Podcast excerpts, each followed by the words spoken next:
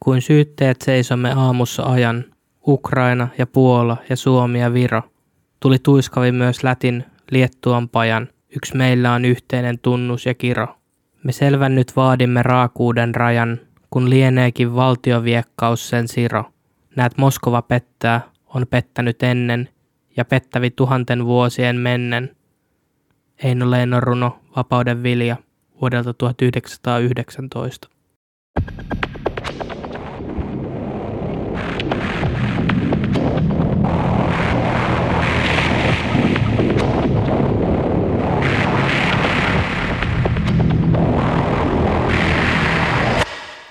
Hei kaikki kuulijat ja tervetuloa Subjektiivinen todistaja podcastin neljännen jakson pariin. Mä oon teidän juontajanne Santeri ja tämänkertainen jakso tulee olemaan hieman normaalista poikkeava. 21. helmikuuta 2022 Venäjä tunnusti virallisesti kaksi itse julistautunutta valtiota, Donetskin ja Luhanskin kansantasavallat, ja lähetti joukkoja alueelle. Kolme päivää myöhemmin, aamuyöllä paikalliseen aikaan 24. helmikuuta – Venäjä aloitti hyökkäyksen Ukrainaan. Sodan juuret on vuosien 2013-2014 Euromaidan mielenosoituksissa, joissa pyrittiin syrjäyttämään korruptoituneen Viktor Janukovitsin hallitus. Janukovits oli venäjämielinen ja jo vuosia pyrkinyt alentamaan Ukrainan asevoimien tasoa sekä tuoda Ukrainaa lähemmäs Venäjää. Janukovits onnistuttiinkin syrjäyttämään ja Venäjä päätti tästä kostona miehittää Krimin niemimaan Etelä-Ukrainassa – helmikuussa 2014. Puhkesi taisteluita Ukrainan ja Ukrainaa vastaan olevien separatistien välillä. Venäjä tuki separatisteja ja taisteli myös itse tunnuksettomasti Itä-Ukrainassa. Tästä syntyi Donetskin ja Luhanskin kansantasavallat, jotka pyrkivät liittymään Venäjään. Taistelut ovat jatkuneet aina vuoteen 2022, kunnes Putinin laiton hyökkäys Ukrainaan alkoi. Mulla on ollut aikeena tehdä tästä Internet Research Agencystä, eli Putinin trollitehtaasta jakso joskus myöhemmin, mutta nyt tämä tuntuu kovin ajankohtaiselle. Joten tällä viikolla ilmestyvä True Crime-jakso tulee ilmestymään vasta ensi viikolla ja sen jälkeen palataan takaisin siihen kahden viikon julkaisuväliin. Subjektiivinen todistaja podcast ei ole pelkkää True Crimea eikä mulla ole mitään haluja olla puhtaasti True Crime podcast – Lähteenä mä oon tämän kertaisessa jaksossa käyttänyt Ylen, Iltasanomien, Iltalehden, Wall Street Journalin, Vice Newsin ynnä muiden artikkeleita ja videoita. On huomioitavaa kuitenkin, että uutisetkin on bisnestä ja kaikessa on jollakin oma lehmä ojassa. Aina kyse ei ole vaan totuudesta, joten muistakaa pysyä uteliaina ja skeptisinä. Mä myös kuuntelin FutuCast-podcastin haastattelun, jossa vieraana oli Ylen toimittaja Jessica Aro – Suosittelen kaikkia kuuntelemaan tuon jakson. Jessica Aro on kirjoittanut Putinin trollit-kirjan, jota mä käytän lähdemateriaalina tässä jaksossa. Mutta ennen kuin mennään jaksoon, niin mä haluaisin sanoa pari sanaa tästä nykyisestä maailmantilanteesta.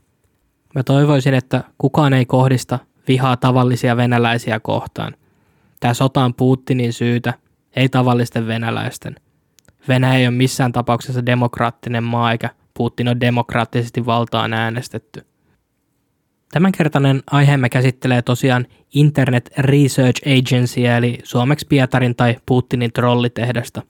Mä käytän tässä tarinassa myös sanaa Kremlin, joka viittaa Venäjän keskushallintoon. Mutta palataan aluksi ihan trollitehtaiden alkujuurille.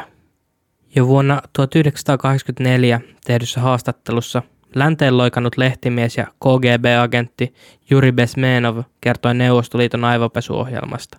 Nyt lainaan häntä suoraan – se kohdistui ulkomaihin siten, että ensin sukupolvi demoralisoidaan ja sitten aloitetaan epävakauttaminen. Sen jälkeen hyväuskoiset hölmöt likvidoidaan ja pystytetään totalitaarinen valtiovalta. Hieman selvennettynä tämä tarkoittaa, että pyritään propagandaa levittämällä demoralisoimaan eli turmelemaan tai rappeuttamaan länsimaat ja näin epävakauttamaan demokratia lännessä.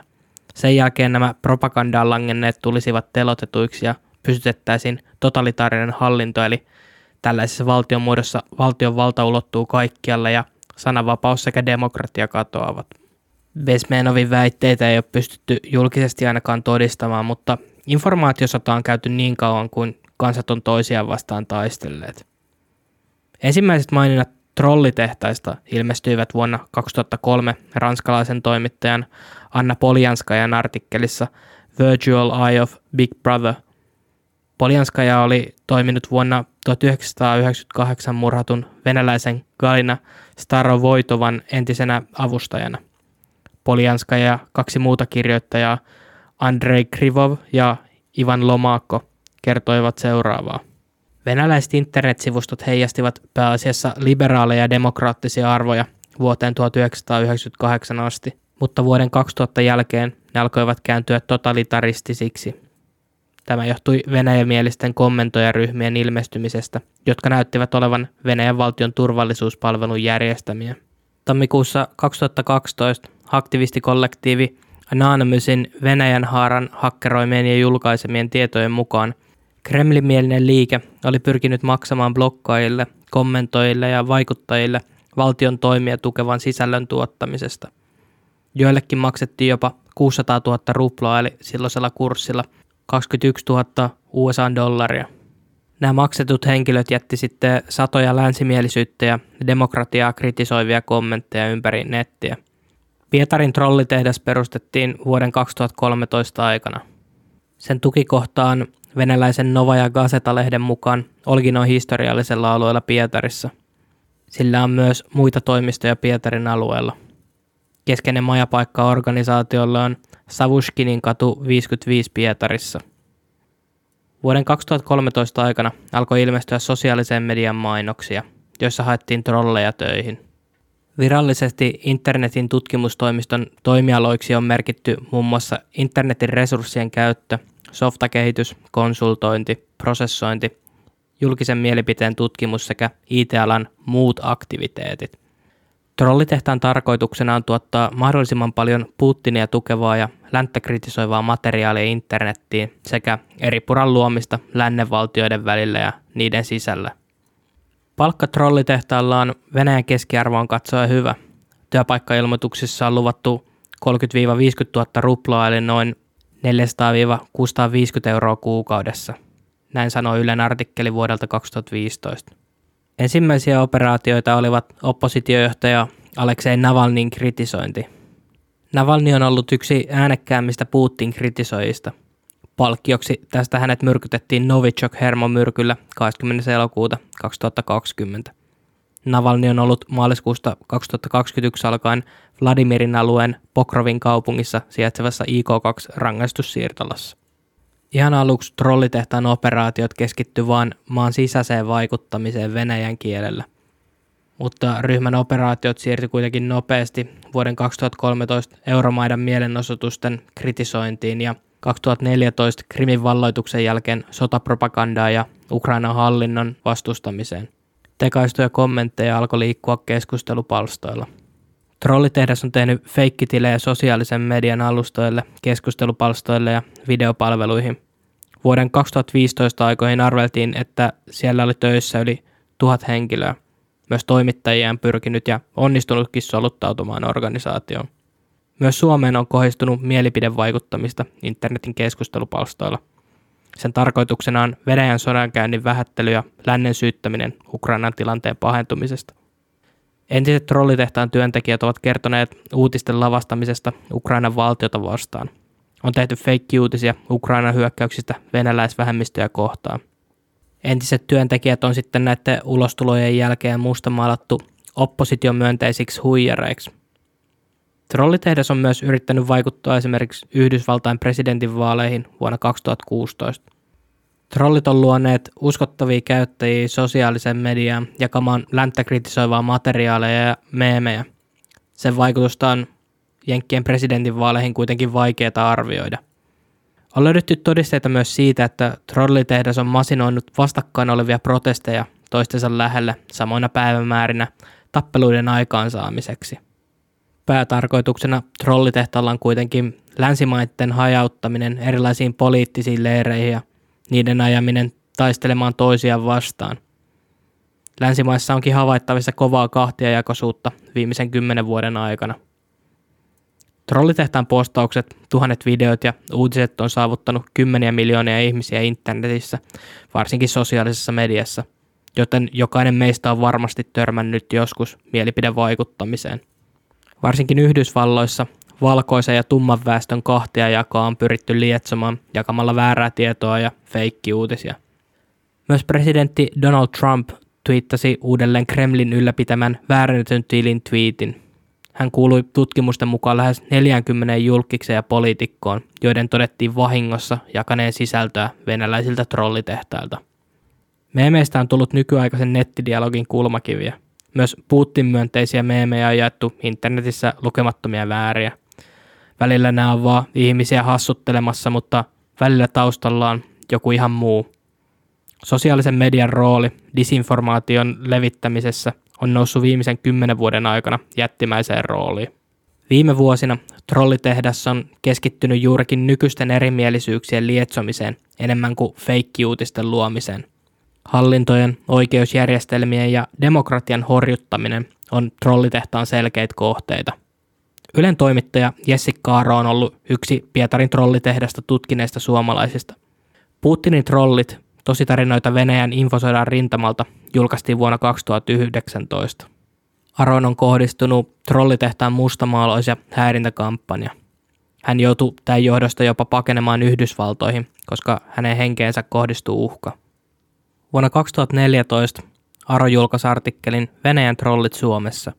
Suomalaisiin poliitikkoihin ja puolustusasiantuntijoihin kohdistettiin hyökkäyksiä, kun he kertoi Twitterissä Ukrainan tilanteesta ja Krimin valtauksesta.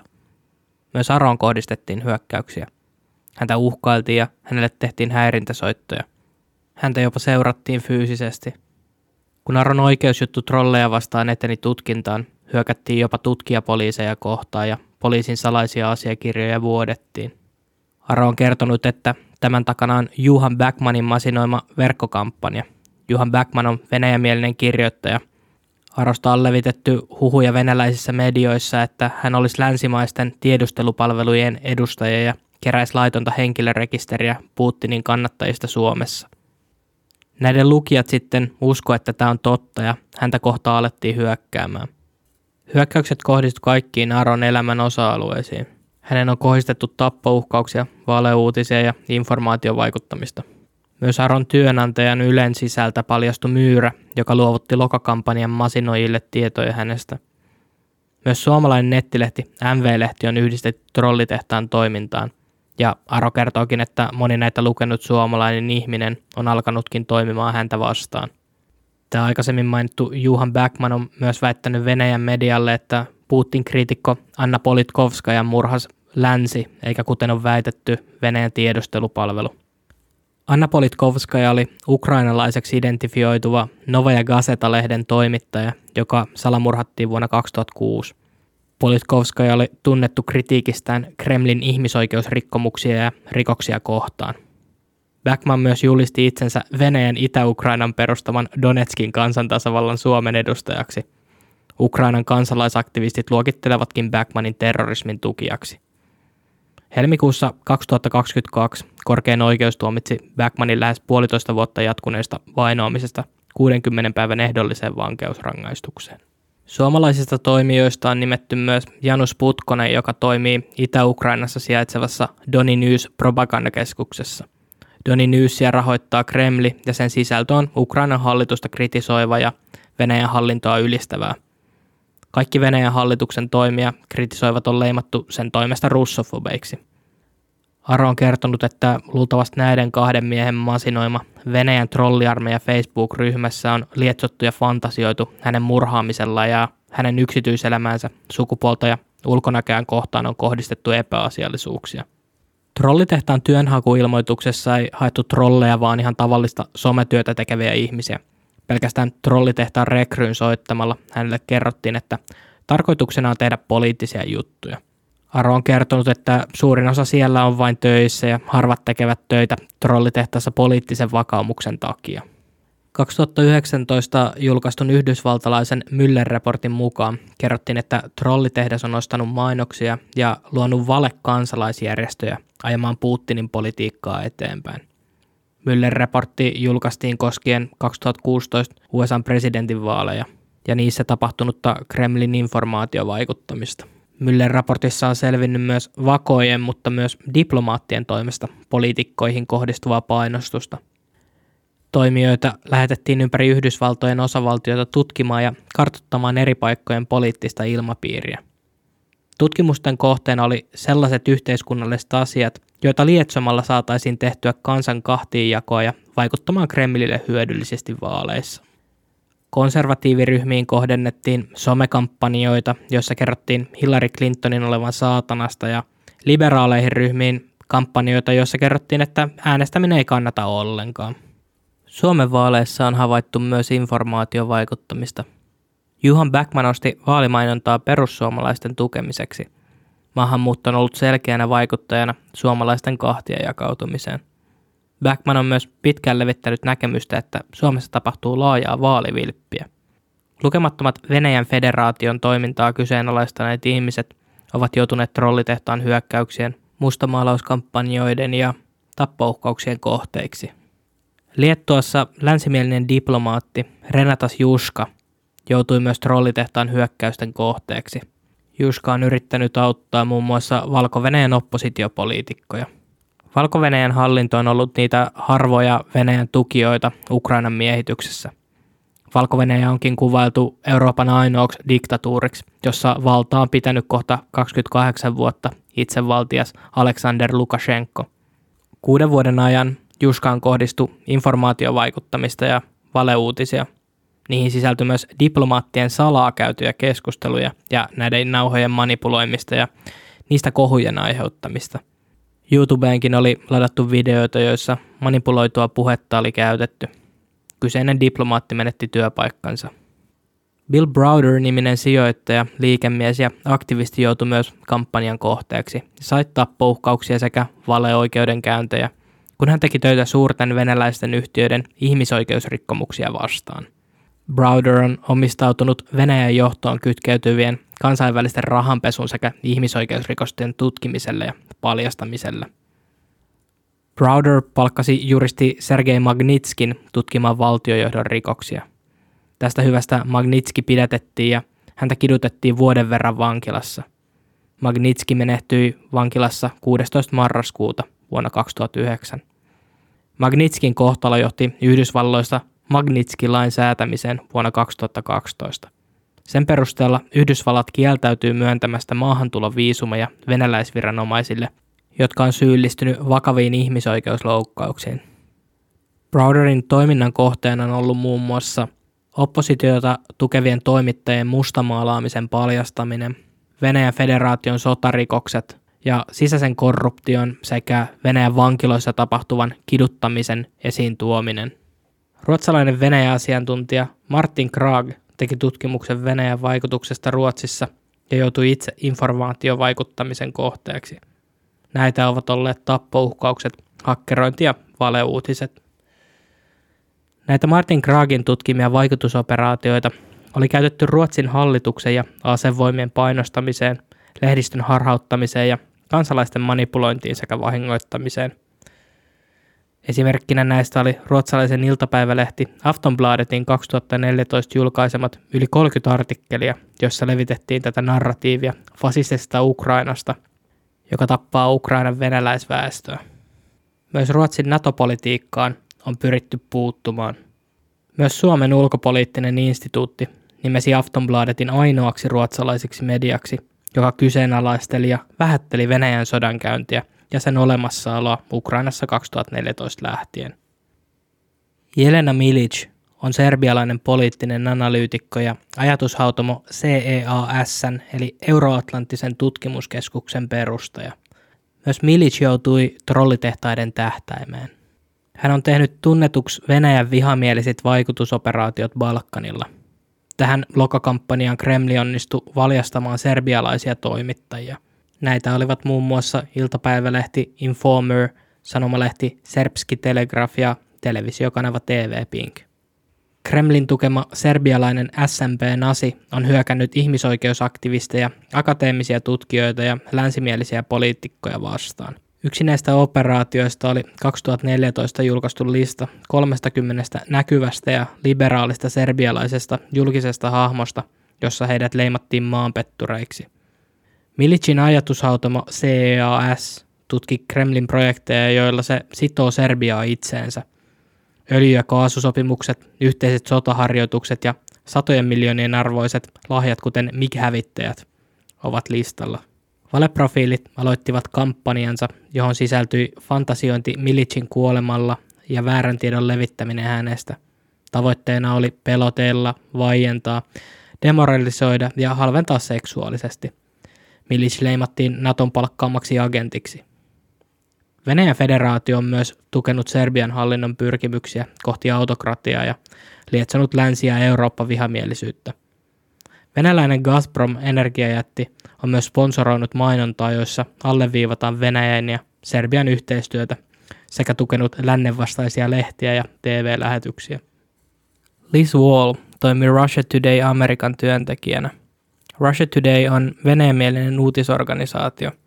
Tällä hetkellä RT taitaa olla suljettu pakotteiden johdosta lähes kaikissa länsimaissa, tai ainakin sen lähetykset eivät näy. Hän päätti irtisanoutua suorassa lähetyksessä 2014 Krimin miehityksen takia, ja hän joutui itse hyökkäyksien kohteeksi. Hänelle aihe oli kovin henkilökohtainen, koska hänen isovanhempansa joutuvat pakenemaan Unkarista 1956, kun kansanmieliset joukot nousivat neuvostomielistä hallitusta vastaan. Jo ennen potkujaan Liz Wallin esimiehet olivat ohjeistaneet häntä tekemään artikkeleja Ukrainan uusnatsihallinnasta – Wall on kertonut potkujen jälkeen RTn organisaation roolista Vladimir Putinin hallinnon rikoksien kiillottajana ja peittelijänä. Hän myös todisti Venäjän informaatiosodasta Yhdysvaltain kongressissa.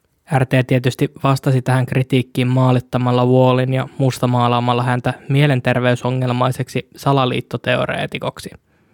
RT myös yllytti venäjämielisiä YouTube-tähtiä ja nettitrolleja jatkamaan lokakampanjaa. Tubettaja Paul Joseph Watson väitti, että Wallin irtisanoutuminen oli tarkkaan harkittu väijytys ja sabotaasia. RTssä irtisanoutuminen leimattiin lavastetuksi psyopiksi eli psykologisen sodankäynnin operaatioksi. Muistatteko te vielä sen Venäjän alasampuman Malaysian Airlines-lennon MH17? Matkustajakone ammuttiin alas ohjuksella Donetskin miehitetyn alueen ilmatilassa. Lähes 300 matkustajaa menehtyi iskussa. Elliot Higgins niminen blogaaja alkoi tutkia, mitä lennolle oli oikein tapahtunut. Kuten voitte kuvitella, niin Kremli otti tietenkin Higginsin tähtäimeensä. Lokakampanjan toimijaksi valikoitui Russia Today-uutisverkosto. RT Lontoo aloitti operaation Higginsin mustamaalaamiseksi. Hänet leimattiin suoralta kädeltä russofobiksi. Näin Venäjän federaatio toimii poikkeuksetta, kun heitä kritisoidaan. Russia Today myös kävi haastattelemassa Higginsin äitiä tentaten tietoa, missä hänen poikansa oikein on. Sputnik News taas leimasi Higginsin CIAn eli Yhdysvaltain keskustiedustelupalvelun toimijaksi. Higginsin onnistui myös paljastamaan Fancy Bear hakkeriryhmän olevan oikeasti Venäjän sotilastiedustelu GRUn operaatio. Myöskään tappouhkauksilta hän ei ole onnistunut välttymään toimintansa takia. Eräs trolli on myös perustanut Higginsin nimissä useita verkkosivuja – joissa häntä halvennettiin ja hänen kotiosoitteensa paljastettiin. Roman Burko kasvoi Itä-Ukrainassa, nyt miehitetyllä Donbassin alueella. Hän oli Krimillä, kun tunnuksettomat niin sanotut vihreät miehet tunkeutuivat alueelle 2014. Kaikille tilannetta seuranneille oli kuitenkin selvää, että kyseessä on Venäjän erikoisjoukot. Hänellä oli kamera ja häntä uhkailtiin tästä syystä tappamisella. Burko päätti ladata videon nettiin. Se sai vuorokaudessa yli miljoona katselukertaa YouTubessa. Burko päätti jatkaa salattujen sotatoimien paljastamista Krimin niemimaalla. Venäjän Krimin invaasio muuttui nopeasti Kremlin hybridisodaksi ja manipuloiduiksi kansanäänestyksiksi Itä-Ukrainassa. Myös Burko joutui nyt Kremlin tähtäimeen. Hän joutui pakenemaan Kiovaan. Siellä hän aloitti projektinsa paljastaakseen Venäjän hallinnon laittomat sotatoimet ja vaikutusoperaatiot Ukrainassa. Hän perusti myös nettisivun Inform Napalm käydäkseen informaatiosotaa Venäjän federaatiota vastaan. Sinne hän keräsi todisteita Ukrainaa terrorisoivien Kremlin joukkojen toimista, jotta ne joskus päätyisivät Haagin sotarikostuomioistuimeen. Burkon henkeen kohdistuu jatkuva uhka. Siksi hän toimiikin anonyymisti, eikä Roman Burko olekaan hänen oikea nimi. Barents Observer-lehden päätoimittaja Thomas Nielsen sai potkut, kun Venäjän turvallisuuspalvelu FSB oli onnistunut painostamaan lehden sihteeristöä. Nielsen oli tutkinut yhdessä journalistikollega Atle Staalessenin kanssa venäläisen öljyyhtiö Rosneftin toimintaa. Venäläiset toimijat olivat muun muassa lisänneet sotilaallista toimintaa demilitarisoidulla huippuvuorten saarella ja syyllistyneet ympäristörikoksiin. Suuret venäläiset yhtiöt toimivat lähes poikkeuksetta Venäjän turvallisuuspalvelu FSBn sanelemana. Thomas Nielsen sai myös viiden vuoden porttikiellon Venäjälle. Venäjän valtion media on levittänyt vuoden 2013 Euromaidan mielenosoituksista lähtien propagandaa siitä, että Ukrainan hallinto on täynnä natseja ja fasisteja, jotka harjoittavat venäläisvähemmistöjen kansanmurhia Itä-Ukrainassa. Muita merkittäviä operaatioita ovat Britannian Euroopan unionista eroamista eli Brexitin lietsomista vuonna 2016, lobbausta Katalonian itsenäisyyspyrkimyksiin Espanjasta vuonna 2017 sekä yllyttämistä väkivaltaisuuksiin Ranskan keltaliivien protesteissa 2018 ja 2019. George Washington yliopiston tutkimuksessa todettiin, että venäläiset Twitter-botit olivat yrittäneet kiihdyttää Yhdysvaltojen rokotusvastaista keskustelua vuonna 2018. Tutkimusyhtiö Grafika julkaisi vuonna 2020 raportti, jossa kerrottiin venäläisestä disinformaatioryhmästä nimeltä Secondary Infection. Se on toiminut vuodesta 2014 lähtien. Kuuden vuoden aikana ryhmä onnistui julkaista yli 2500 artikkelia seitsemällä kielellä ja yli 300 eri alustalla. Näitä alustoja olivat muun muassa Facebook, Twitter, YouTube, Reddit sekä lukuisat keskustelufoorumit ja kuvalaudat. Secondary Infection-ryhmä erikoistui maahanmuuton, ympäristön, politiikan ja kansainvälisten suhteiden kahtia jakautumisen lietsomiseen – he käyttivät väitteidensä tukena useita väärännettyjä asiakirjoja, jotka olivat väitetysti vuotaneet ulos. Trollitehdas on myös organisoinut tapahtumia ja mielenosoituksia Facebookin kautta. Trollitehtaan onnistui palkata internetissä sata yhdysvaltalaista aktivistia, jotka järjestivät 40 mielenosoitusta eri puolilla Yhdysvaltoja. Näissä mielenosoituksissa on tarkoituksella sijoitettu esimerkiksi valkoista ylivaltaa edustavat ja mustien oikeuksia puolustavat toistensa lähelle samana ajankohtana. Venäjän hallintoa tukevia trollitehtaita on myös havaittu Venäjän ulkopuolella useissa maissa. 2020 CNN selvitti, että Internet Research Agency oli pyörittänyt Nigeriassa ja Gaanassa trollitehtaita. Onkin oletettavaa, että suurin toiminta on siirretty ja ulkoistettu ulkomaille Venäjän sijaan. Mä en toisaalta epäile hetkeäkään, etteikö Yhdysvalloilla tai Kiinalla ole omia samankaltaisia internetoperaatioita. Myös Jesse Kaaro tutki tätä vuonna 2015. Kuitenkaan vastaavaa toimintaa ainakaan samassa mittakaavassa ei ole havaittu, mutta sitä kuitenkin on, varsinkin Yhdysvalloilla ja Israelilla. Mittaluokassaan ne kuitenkin kalpenee Kremlille. Yhden johtopäätöksen voisi vetää, että Jenkeillä siihen ei oikeasti tarvetta, koska on, no, Hollywood ja amerikkalainen unelma. Tai sitten ne on paljon kehittyneempiä kuin Venäjän trollitehtaat. Mutta en lähde sen enempää spekuloimaan. Tämänhetkiset Yhdysvaltain ja Euroopan unionin talouspakotteet kohdistuu myös Pietarin trollitehtaaseen. Sen omistaja kulkee lempinimellä Putinin kokki, mutta on oikeasti oligarkki Jevgeni Prigozhin, Prigozhin on myös sotarikoksiin syyllistyneen palkkasoturiryhmän Wagner Groupin takana. Moni on ehkä nähnyt lähiaikoina Wagner Groupin nimen uutisissa. Heidät on läntisten tiedustelutietojen mukaan laitettu jahtaamaan ja tappamaan Ukrainan presidentti Volodymyr Zelensky. Onkin hieman ironista, että Putin kaikessa Ukrainan denatsifikaatio-operaatiossaan on antanut toimeeksannon Wagner Groupille, jonka perustajana – on tunnettu uusnatsi Dimitri Utkin ja hänen kohteenaan on juutalainen Ukrainan presidentti. Mitä tulee Ukrainan tilanteeseen? On huomioitavaa, että Ukraina luopui sille Neuvostoliiton ajalta jääneistä ydinaseista lännen turvatakuita vastaan vuoden 1994 joulukuussa. Silloin Britannian pääministeri John Major, Yhdysvaltain presidentti Bill Clinton Venäjän presidentti Boris Jeltsin allekirjoittivat yhdessä Ukrainan presidentti Leonid Kuchman kanssa ydinsulkusopimuksen. Sopimuksen mukaan Venäjä, USA ja Britannia takaavat Ukrainan itsenäisyyden ja sen rajojen muuttumattomuuden. Ja vielä vähän Krimistä, sieltä mistä koko konflikti sai alkunsa. Sen alkuperäisväestö on Krimin tataareja, muslimivähemmistöön kuuluvia, jotka pakko siirrettiin Stalinin toimesta Siperiaan. Stalin sitten kansotti Krimin kantavenäläisillä. Krim ei millään tavalla kuulu Venäjälle. Ukrainalaiset tuntuu muistavan historiansa aika hyvin, mitä tulee Venäjän invaasion vastustukseen. Vuosina 1932-33 tapahtui Holodomor eli Neuvostoliiton aiheuttama nälänhätä, jossa kuoli eri arvioiden mukaan 3-14 miljoonaa ihmistä Ukrainassa. On hyvin selvää, että tälläkin hetkellä internetin keskustelupalstoilla liikkuu Putinin sotaretkeä tukevaa kirjoittelua ja trollailua. Mutta nyt on alkanut liikkua myös teorioita siitä, että salaliittoteorioita levittäviä profiileja on alkanut kadota, kun Venäjä on alettu sulkea pois internetistä – Painotan kuitenkin, että tälle ei ole vielä mitään faktuaalista pohjaa.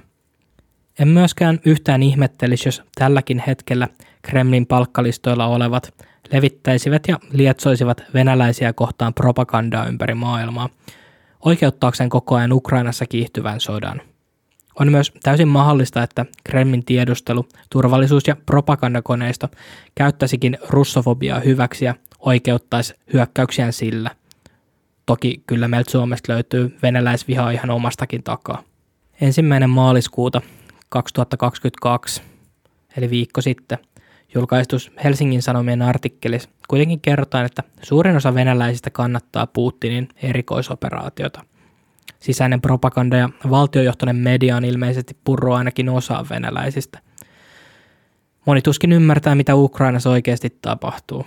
Venäjän media on täysin Kremlin hallussa – EVP-tiedustelueversti Matti J. Kari kertoi Iltalehden haastattelussa 6. maaliskuuta 2022, että Venäjä käy Suomea vastaan jatkuvaa sotaa hybridiympäristössä. Tällaisia toimia on kybervakoilu, informaatiovaikuttaminen, ilmatilaloukkaukset ja strategiset maa-alueiden ostot. Informaatiovaikuttamiseen kuuluu Karin mukaan yritys saada venäläinen ydinvoimala Suomeen sekä suomalaisjoukkue propagandaliiga KHL. Myös suomalaisia poliitikkoja palvelee venäläisissä firmoissa. Kari toteaa, että heitä on sinne tuskin palkattu firman operatiivisen toiminnan kannalta tärkeiden taitojen takia. Kari näkee, että Suomessa on myös media, joka tietoisesti tai tietämättään pelaa Venäjän pussiin. Näyttää kuitenkin hyvin paljon siltä, että Kremlin informaatiosodan tulos on ollut kovin kehno.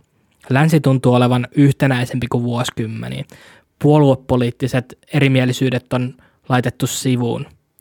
Trollitehtaiden disinformaation pääkohde onkin Venäjän oma kansa. Kannustan kaikkia harjoittamaan hyvää medialukutaitoa ja kriittistä ajattelua näin vaikeina aikoina.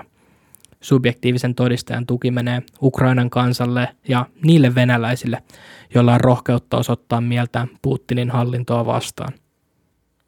Jos tykkäsit jaksosta ja haluat esittää kysymyksiä tai kertoa mielipiteestä tai muuten vaan tukea podcastia, voit tehdä sen seuraamalla Instagram-tiliä subjektiivinen todistaja. Tähän on hyvä lopettaa. Kiitos sulle.